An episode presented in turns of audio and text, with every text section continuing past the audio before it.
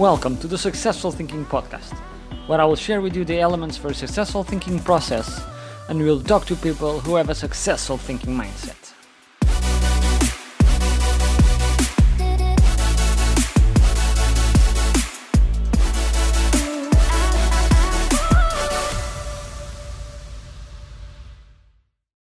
Hello, how are you guys?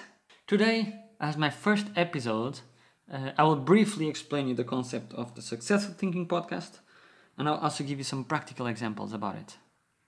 I will develop the, the concept over the next episodes, and after it's where I think I will bring you more value, which is the interviews. Let me start with the statement I think, therefore I am, by René Descartes.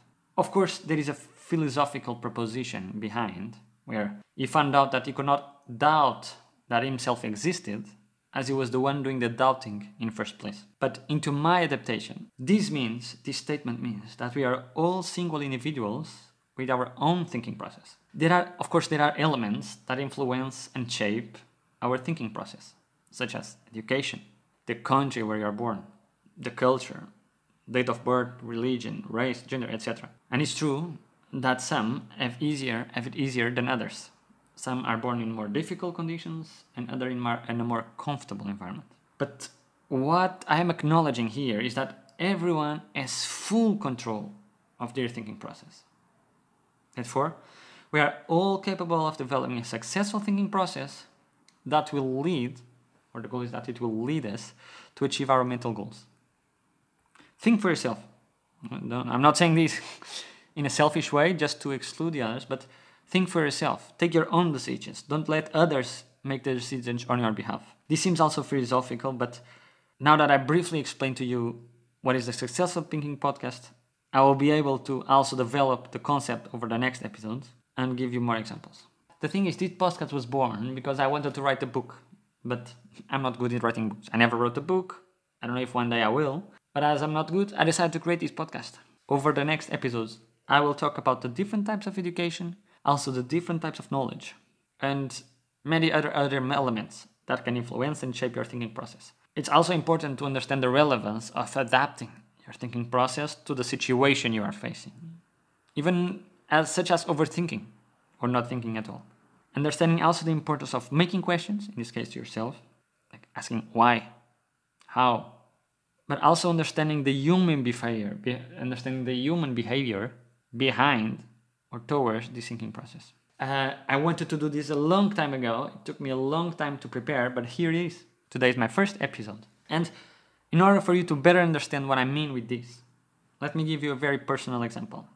I remember on my first job, I was the junior brand manager of the company, and I had to, to communicate to the team the negative performance that we were having. It was a full day of presentation, so it was eight hours straight in a boardroom where everyone would present the results of their brands. Mine was, I would say, one of the least, if not the least important in terms of the strategic priorities to the company. So my presentation was the last one. Imagine at the end of the day, everyone is exhausted already. Um, and also for me, before preparing that presentation, I was anxious, stressed. I had no no power to to motivate or even to criticize the team about the results because I I was very young, and I had to talk to the marketing team, sales team, to the country manager even country manager even. And so I, I was anxious preparing this. How can I say this? How, that's the best way. Normally, these presentations would be such simple as okay, I would go there, talk about the results, share about the strategy, what are the products we are removing from the market, the products we are going to introduce in the market, and that's it. But as I share with you, it would be the last presentation, so no one will be paying attention.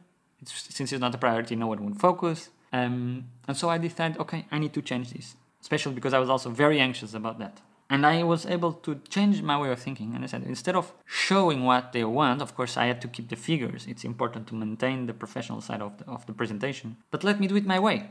And by doing this, I changed the anxiety into motivation, to excitement, because I what I did was I put a little bit of magic on the presentation. So normally the presentation would be projected on the wall, so a white wall right next to me. And what I did was when they called me to go down and do my presentation at the end of the day, every I would talk about three topics, and every time I would have a topic, I would touch the wall like if I was pressing a button. And by an doing an animation, a small animation on the PowerPoint, it looked like I was exactly indeed pressing a button. So this simple touch allowed me to motivate because I was doing the presentation my own way and it brought awareness. People realized, okay, something different happened. And at the end, everyone was enjoyed a lot what I did and they was asking, how did I do it? So I was able to not only, as I share with you, convert my my personal uh, thinking process here to don't be nervous or anxious, but to be motivated and excited, and also the perception from the team to my communications. From now on, people are always curious about what I wanted to share in these presentations. So here, I think you could see, and that's where this thinking process start to bring awareness to me. Such moments like these, when I'm so anxious, when I need to change something in my head, in my mind. And another example, uh, and this is, is, from a very uh, famous person, Cristiano Ronaldo, the number one football player in the world. Um, this could be my opinion, but uh, he, the way he scores the free kicks are amazing. Everyone knows Ronaldo is very good at the free kicks, but not everyone is aware about his thinking process behind it.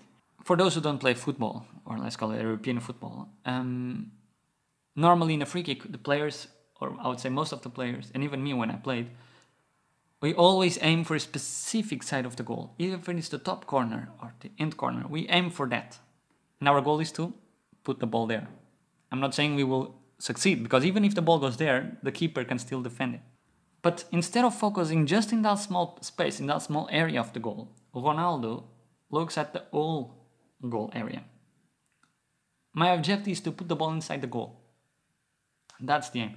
So by having this different thinking process, he's able to increase his chances of scoring because it's not just focused in that space; it's on the whole full whole goal. So this shows, of course, there's a lot of experience, training, also his mentality, his personality of Ronaldo here involved. But the way he changes his thinking process, it's key for him to succeed. And the rest is history I think you all know by him being famous for scoring a lot of goals. But that's it. Over the next couple of episodes, I will go into more into depth in each topic, and each element of this successful thinking process. And after is where I think I will bring to you more value. I will do some interviews where I will ask exactly other people to share their way of thinking so that you can also see this. So hope you liked it and see you guys on my next episode. Enjoy!